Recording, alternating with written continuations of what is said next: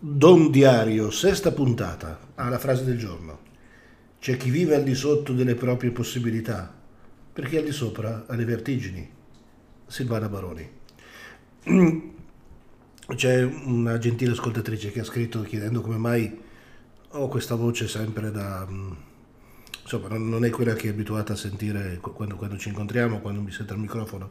e perché questa mh, trasmissione è registrata ad ore prestissime del mattino che coincidono con quelle con cui termina la notte. E, mm, e quindi eh, tutto, l'apparecchio, tutto l'apparecchio vocale è in tilt, ma oggi si peggiorano le cose perché nonostante sia ancora mattino presto, ho già il condizionatore acceso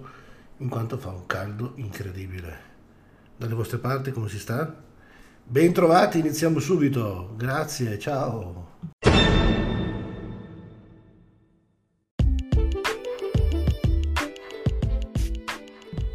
Che tutto il mondo dell'informazione sia legato al business eh, lo sappiamo, fa notizia una cosa che fa vendere, ma soprattutto fa notizia una cosa che permette di vendere un determinato prodotto. Quindi non è soltanto il fatto eclatante, come viene raccontato, che suscita la curiosità di noi lettori, eh, ma è anche il fatto che attraverso una notizia ti inserisco un prodotto che al di fuori del contesto della notizia poi ti spinge ad acquistarlo. E capita così con eh, le promozioni pubblicitarie nei film, mm, Apple è una maestra in questo, no? nel far apparire i suoi computer eh, con il logo della mela nei momenti giusti delle pellicole più importanti. Tutto questo, ripeto, non è un problema quando la cosa è dichiarata. Eh, ad esempio quando inizia una serie tv e viene scritto questo programma contiene eh, delle inserzioni a scopo pubblicitario oppure sui giornali quando capisci che la pagina che hai davanti non è la pagina ordinaria di un giornale, ma ti trovi davanti a un'inserzione pubblicitaria perché appunto così è dichiarato dal giornale stesso. Le cose però non sempre funzionano in questa maniera, soprattutto nei riempitivi certe volte finiscono delle notizie che eh, sono pubblicità e vengono date come eh, notizie ordinarie, quindi con la grafica eh, e l'impostazione classica delle altre e in questo chi ci guadagna di più è proprio colui che si presta al gioco di trasformare la pubblicità in notizia, quindi i quotidiani, i settimanali, eh, le trasmissioni televisive stesse. E ha fatto discutere in questo, in questo tempo come alcuni influencer anche su internet fossero stati eh, acquistati nel senso di corrotti, veramente corrotti dal, dal regime dell'Arabia Saudita per poter ottenere proporzione eh, alle proprie iniziative e ai propri prodotti. Eh, l'influencer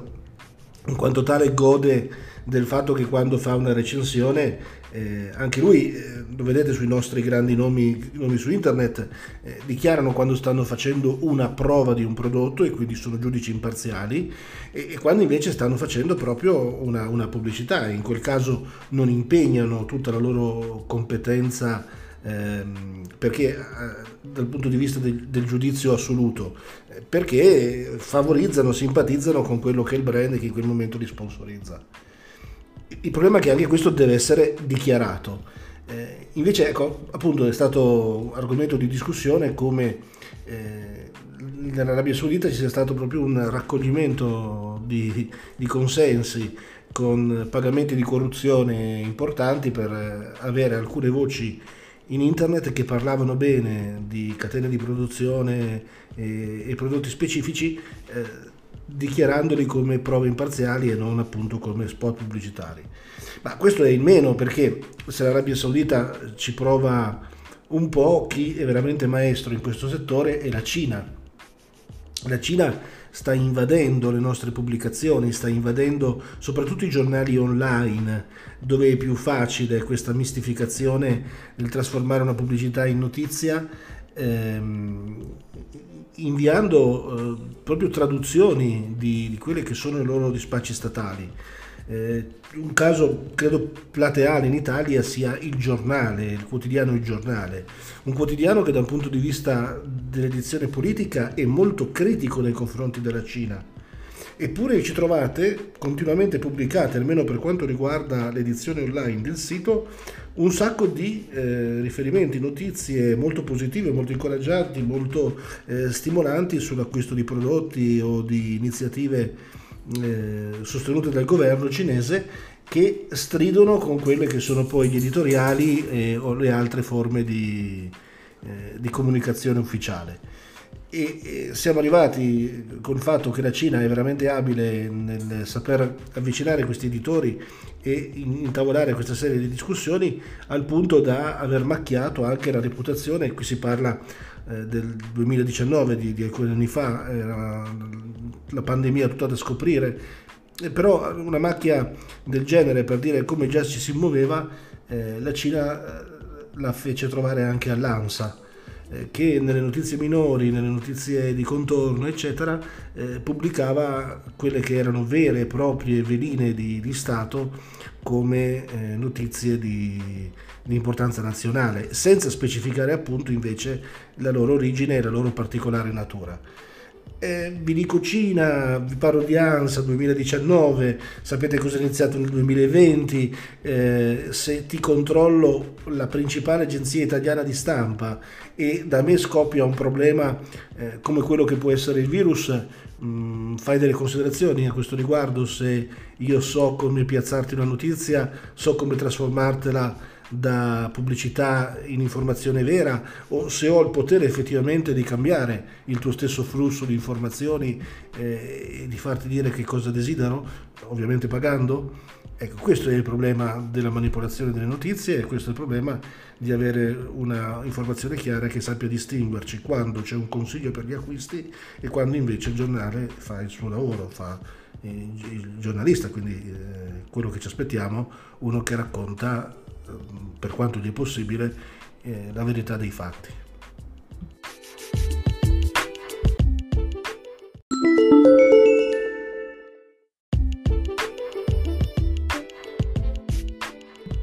Ecco, ma parlando della Cina, eh, del fatto che manipolino le, eh, le notizie mettendoci delle inserzioni pubblicitarie trasformate appunto da, da comunicati, stiamo attenti che in Italia siamo messi bene già di nostro. Eh. Eh, sono diverse le polemiche che affronta ad esempio il gruppo Gedi, proprietà della famiglia Agnelli, eh, quando eh, deve parlare di se stessa. Allora lì le notizie che sono veramente delle celebrazioni colossali tutte le volte, eh, su, ad esempio pag- sulle pagine del quotidiano La Stampa, i torinesi sono abituati, lo sanno, soprattutto nelle pagine dell'economia, i successi di Stellantis, dei vari modi in cui il gruppo si chiama, eh, perché cambia nome come si cambiano i calzini, ehm, sono, sempre, sono, sempre, molto, molto, molto, molto eh, pieni di grandi celebrazioni e lodi. La questione della polemica, eh, per cui ne parlo adesso in, in appendice, eh, delle notizie mistificate, è che anche Repubblica che assolutamente eh, nella vecchia proprietà non avrebbe mai, mai, mai permesso, Scalfari non è nella tomba ma eh, si rigira già lo stesso, eh, non avrebbe mai, mai, mai permesso di ehm, avere questi spot pubblicitari eh, trasformati in notizie, ma soprattutto non avrebbe addirittura mai permesso di avere degli editoriali eh, in prima pagina dedicati a questo, cosa che invece adesso sta succedendo sul quotidiano Repubblica, eh, ad esempio quando escono articoli come La Panda e Pomigliano a Zero Casa, eh, a firma di Diego Longhin, eh, dove si, si, celebra il proprio editore per altre, per altre sue attività eh, a, a, livello, dicevo, di, di editoriale, di, di apertura di, di quotidiano. Io vorrei sentire uno storico lettore di Repubblica come si trova davanti a, a, a, questa, a questa, prospettiva. Eh, le cose cambiano, per quelli di Repubblica sono cambiate molto.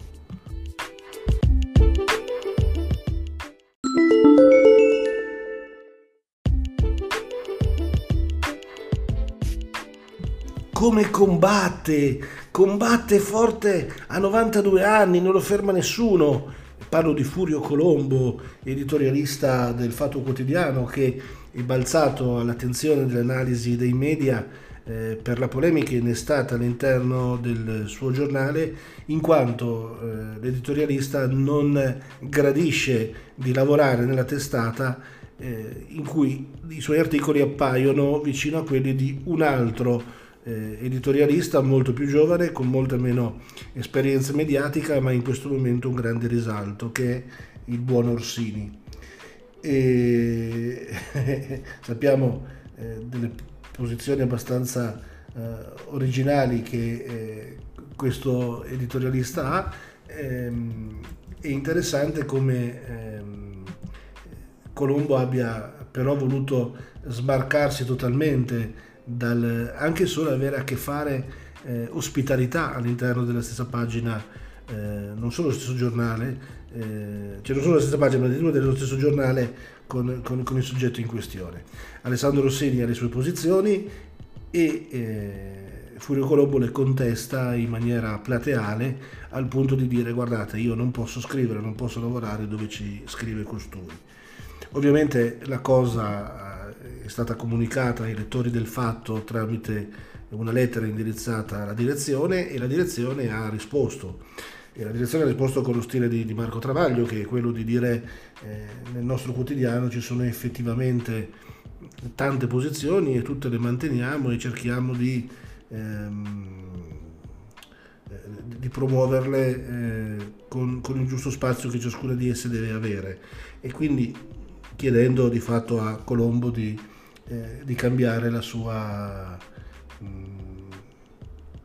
eh, la, la, sua idea di, di, abbandonare, di abbandonare, la barca. Ehm, Travaglio stesso citava il fatto che eh, anche solo nella direzione con, eh, con Peter Gomez eh, e con, gli altre, con le altre firme di punta ci sono molte posizioni differenti che normalmente si potrebbero addirittura scontrare. Diceva, concludeva il, il giornalista direttore, la nostra capacità è di mettere però tutto insieme e, e di offrire così più punti di vista al nostro lettore. Risposta diciamo abbastanza classica da manuale delle, da parte de, delle risposte del direttore, ecco, di qualunque direttore. Eh, Colombo non si è calmato nella sua polemica e col cipiglio con cui sempre affronta le cose, con la determinazione con cui eh, da sempre discute le sue battaglie, eh, di fatto è uscito con un articolo nuovo, come nuova collaborazione eh, su Repubblica, un articolo che è un po' una ripresa perché Colombo lavorava già a Repubblica prima dell'avventura del fatto e quindi quasi come un ricucire un filo strappato eh, ha deciso di orientare lì la sua comunicazione. Eh, eh queste sono le piccole eh, grandi beghe che, che, che, ci sono nelle redazioni che poi diventano, e questo forse la cosa, ve ne parlo per questo tendenzialmente, perché diventa una non notizia diventa una notizia, o meglio, il giornalista diventa notizia di, di se stesso.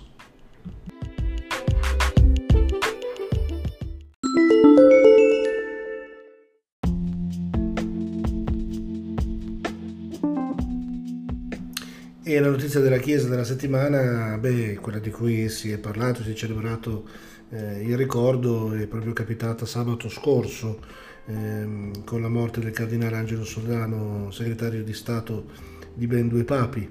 morto a 94 anni, ricoverato da tempo in una clinica romana eh, proprio a causa del, del, Covid, mm, questa notizia di cui non si parla più. Eh, per 15 anni è stato il segretario eh, di Stato della diplomazia vaticana eh, con notevoli mediazioni internazionali, iniziative di pace e così, non detto per pettegolezzo, ma per quello che è il conosciuto ecclesiale, anche un po' eh, capo di riferimento di una cordata importante di cardinali, monsignori all'interno della curia, non solo per il suo ruolo, ma anche dopo eh, per quanto riguarda le appartenenze, i, i modi ecclesiali di vedere, di vedere, la Chiesa. C'era sempre un po' lo scontro Soldano-Ruini, da, da quel punto di vista eh, nei dibattiti ecclesiali in cui si ipotizzavano le nomine, eh, le controproposte, le reazioni alle iniziative papali. Eh, sicuramente un personaggio però di eccezionale eh, grandezza, grandezza, e servizio alla Chiesa che ricordiamo. Vi ringrazio per la, mm, partecipazione a questa ennesima puntata di Don Diario. Ci rivediamo sabato prossimo e beh, invece con, eh, con tutti l'appuntamento è domani per la Santa Messa. Buona domenica, grazie e poi lunedì con un bulletin.